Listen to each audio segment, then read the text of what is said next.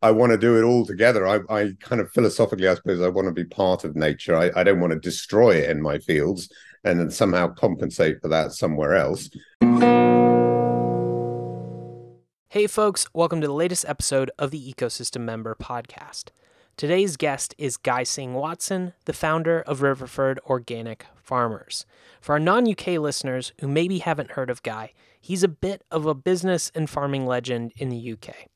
After growing up on his family's dairy farm and then becoming a management consultant, Guy actually returned to the farm and created Riverford Organic Farmers, which in two stages he actually completely sold to employees, probably for less than he could have gotten on the public market, so the company could stay true to its values.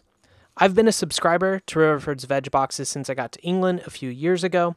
And just so you're aware, Riverford is in no way paying or sponsoring uh, for this episode. Guy's just created a company with full respect for nature, and I really admire his individual leadership on key issues related to healthy food production for people and planet. Without further delay, here's the latest episode of the Ecosystem Member Podcast with Guy Singh Watson, founder of Riverford Organic Farmers.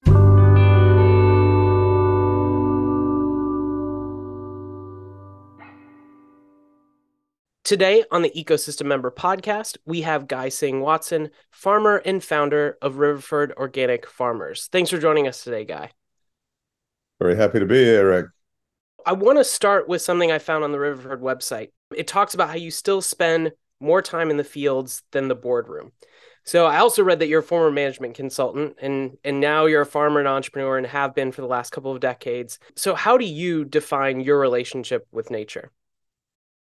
It's just what makes me feel good. I like being outside. I, I, I find it very difficult having established and developed a business, which ended up employing over a thousand people, now co-owners of that business. That that inevitably involves a lot of meetings, which tend to be inside, and I find that just doesn't really work for me. It doesn't feed my soul. I completely acknowledge that they are a requirement of running a large organization. You have to have structure and systems and good communication and everything you know, somewhat reluctantly, I acknowledge the need for those things, but they don't work for me. I mean, I I need to be outside. I'm very much a, a doing person. I like making things, and uh, you know, when I wake up in the morning, when I woke up this morning, I was thinking about the hedge that I'm laying, and is the chainsaw sharp, and how I'm going to weave those branches together, and and that's.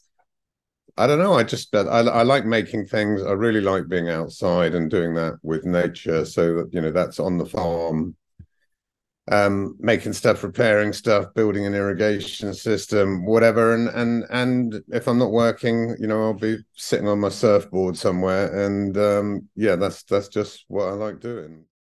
One of the reasons I reached out to have you on the podcast, there was a, a piece you wrote in the Wicked Leeks um, newsletter and website about how your view of the land from your surfboard in your home of Devon has changed since you were a kid being so connected to the land, you know, spending time outside, being a farmer, but also a surfer. How have you seen seen things change, both as a farmer and a surfer, in your lifetime? Well, I think we're all conditioned to think that things aren't changing. I mean, you know, there's this thing of baseline readjustment. You just get used to what it was yesterday as opposed to what it was five years or 50 years ago. But if I do, you know, looking at the landscape, you know, I think, and I remember what was planted in that field 50 years ago, and you think, oh my God, you know, how much things have changed. And, you know, my favorite beach is a very rocky little cove um, where I'm almost always the only person there. And I've been going there. My parents used to take me there between milkings, you know, 60 years ago, I suppose. So I paddle out and I look back at the landscape, and on those very small fields, they used to grow early potatoes and cauliflowers. There were, you know, crab and lobster boats pulled up on the beach where I'm, you know, jumping with my surfboard. And, uh, you know, it has all just changed so much. And you can look at that landscape and it tells you a story, you know, of the enclosures that were formed. Actually, it was one of the earliest areas in the UK to be enclosed, to have field boundaries to fall into um, private ownership and you know you can see those field boundaries still there today, and and and you can sort of plot the rise and fall of of uh, British farming, I suppose, and the fact that food now is only the actual production of food is now 1.6% of GDP, which kind of implies that, you know, each farmer has to feed, I don't know, 60, 70 people or so.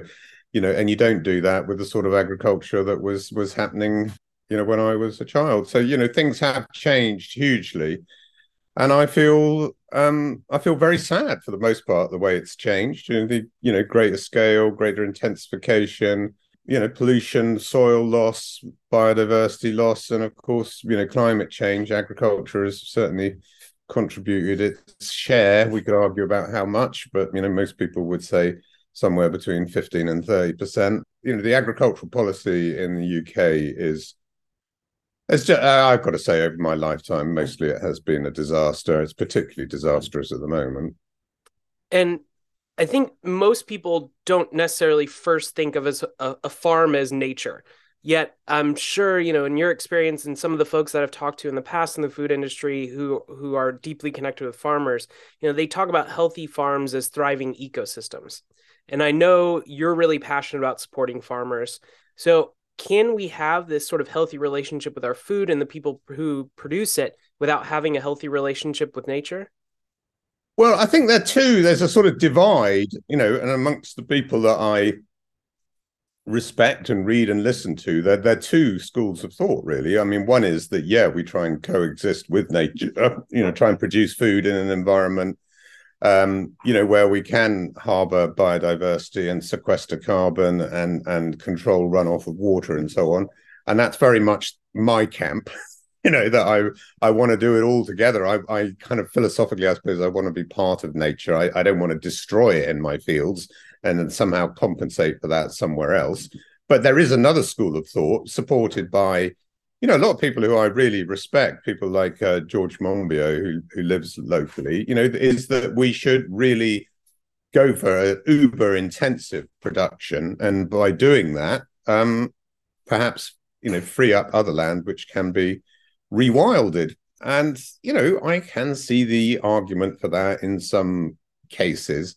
But, you know, we live in the Anthropocene. I mean, we have humankind has shaped our climate, our biodiversity, and even now our, our geology. And and I I just think we just need to accept that, and but but also accept that we are part of nature. We're deeply embedded within it, and just learn to be a lot smarter about it. So I really like the intimate association of a complex farm with many enterprises, you know, which probably includes some animals, but not as many as we have on most farms today, but perhaps in smaller scale enterprises. And that, you know, has an intimate juxtaposition with nature. So they're corridors, you know, we have these huge hedgerows in, in my part of in Devon, uh, they they're a phenomenon, really. They they they are, you know, and we're letting ours grow up and outwards, so they form these fantastic corridors for wildlife without having any significant impact on production. In fact, you know, they provide cover, they provide heating fuel for you know the farm and so on. I strongly believe that the two can coexist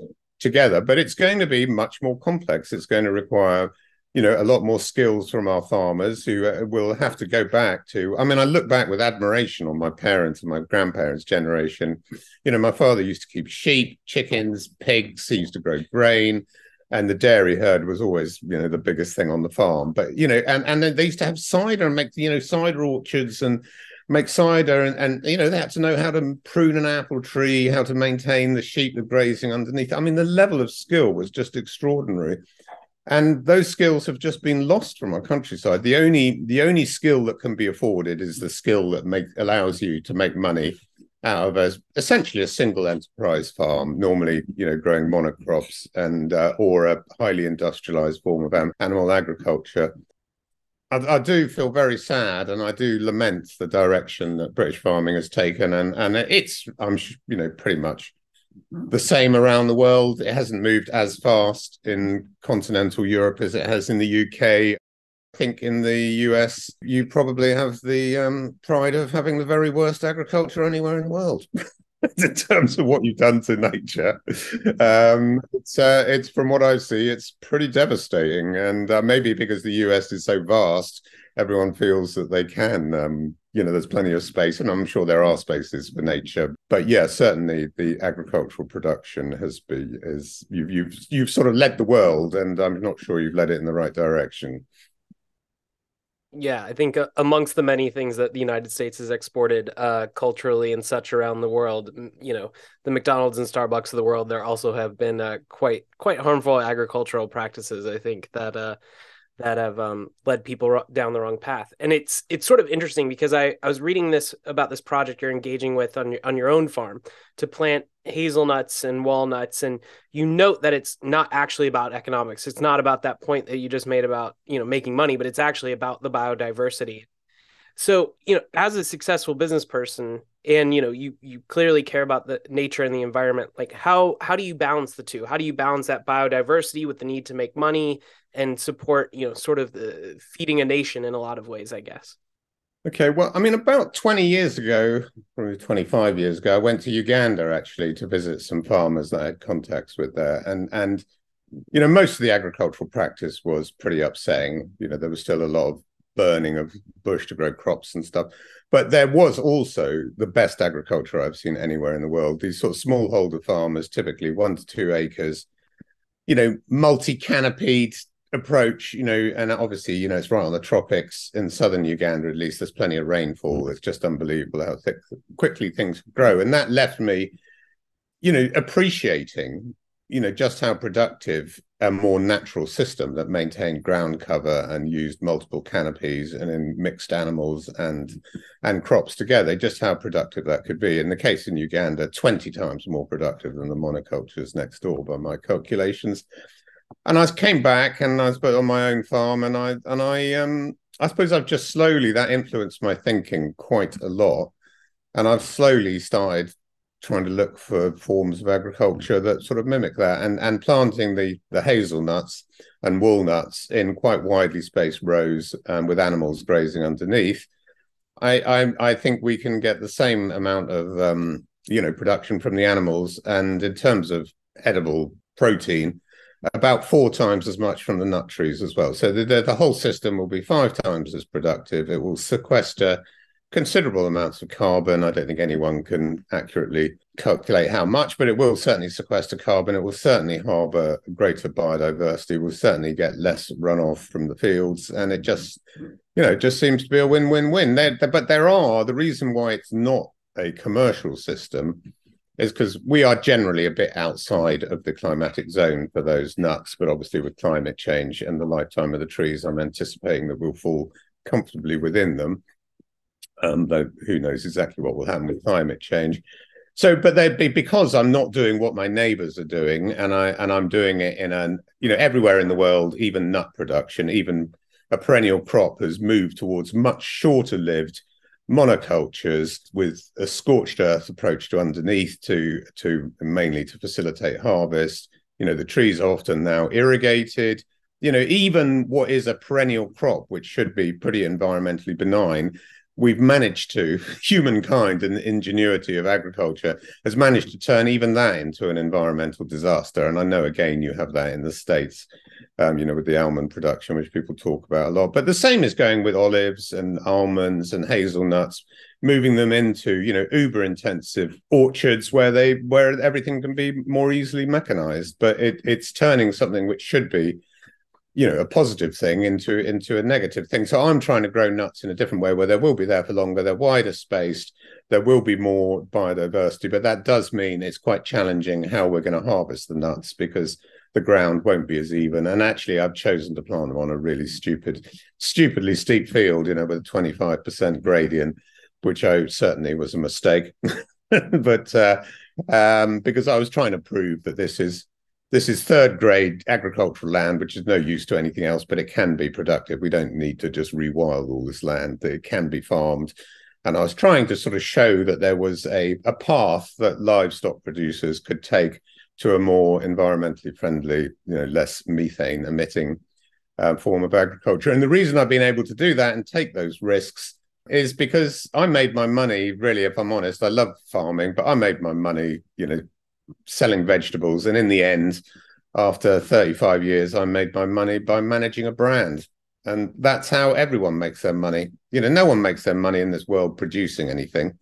You know, they make money by selling stuff and then they make money by selling it at a premium price by by branding it and you know that's just much as I kind of lament it, I mean that is that's the reality of the world. But I am at least using the money that I've made to try and you know put it back into farming and in in a good way. So I hope I hope that in the, my remaining years that I will prove that, that system can work, and ideally it'll be a system that other people can benefit from and use on their farms locally. In reality, I think there's a hell of a lot of thinking and talking to be done to define what good farming is. And I, actually, I suspect it's going to be very difficult to define it because it will be very, very locally specific, depending on you know your topography, on your soils, on your climate, on your culture, on the food that people want to eat locally. All those things will define what good farming is, and it will be very different. You know, where I farm, even from the east of England, let alone the US or Uganda. Or... How do we manage that or disseminate that information when we're thinking about more regional food systems? Like, how do we make sure everyone um, has the knowledge, but also access to markets and ways to sustain a living when it does look like it might need to be a balance of approaches in a very regional food system. Like, how do we make that work for farmers? Uh, yeah, well, that's um, something I spend quite a lot of time thinking about. I mean, essentially, you know, how are you going to pay for reskilling and adding a complexity back into farming, which requires those skills? And that probably, certainly, I mean, around, on the landscape around me, that is not going to be large scale farming because, you know, ours, you know, is very small you know steep fields running into valleys every field is different. I mean the soil type changes every 10 meters and so on. You cannot farm it like a sort of prairie. It just it just it just won't work. So it needs to be farmed in a smaller scale way. So how do you guarantee those smaller scale farmers a reasonable living? Uh, you know so such that if someone's skilled and knows what they're doing they can and and it is very very difficult because you know i come back to that point that agriculture you know, at farm gate prices generates certainly less than 2% of GDP, uh, which means, you know, it's all got to be done very, very cheaply. And it's hard to do that on a small scale because on a small scale, you don't have the benefits of, you know, mechanization and so on. So does that mean people are going to have to pay more for their food? I, I hope that's not the case. The reality is that in my lifetime, the, the, the amount that a farmer, and I'm talking about vegetables here because that's really what I know about, when I started, I used to get somewhere between a third and 40%. So high 30s of the retail pound went back to the farmer for vegetables. We're now down to 25% and it's and it's slipping. Now that may not seem in 30, 35 years a huge change, but it bloody well is if you're a farmer, you know. 34 years ago, you were getting 50% more for your produce, essentially. Well, that makes a huge difference about how you run your farm. So, I mean, I would love to think that somehow we got why is it that the primary producer, you know, always has to accept a smaller and smaller and smaller part of the of the retail pound you know, all gets sucked out of our economy and funneled into the pockets of people who own Google and Facebook and people who own property and shares, as, as opposed to people who actually do something tangibly bloody useful with their life. But yeah, how we reward farmers properly in a world where their income, as I say, is less than 2% of GDP. I'm sure it'd be less than that hmm. in, in the States. Yet we're contributing to let's say 20% of climate change and over 50% of loss of biodiversity. I mean, clearly our agriculture needs to be shaped not by, you know, I would say laissez faire, neoliberal free market forces. It needs to be shaped by uh, intelligent, well considered policy that, that balances the needs of food and, and food security, which we don't, you know, we import at least 40% of our food in the UK. So we're certainly not food secure.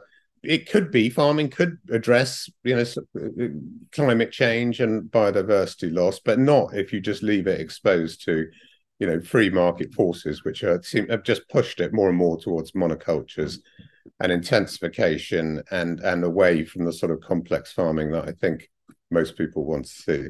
Thanks so much, Guy, for joining us today. I really appreciate it, uh, and I can't wait to uh, put this episode out for for our listeners to check out.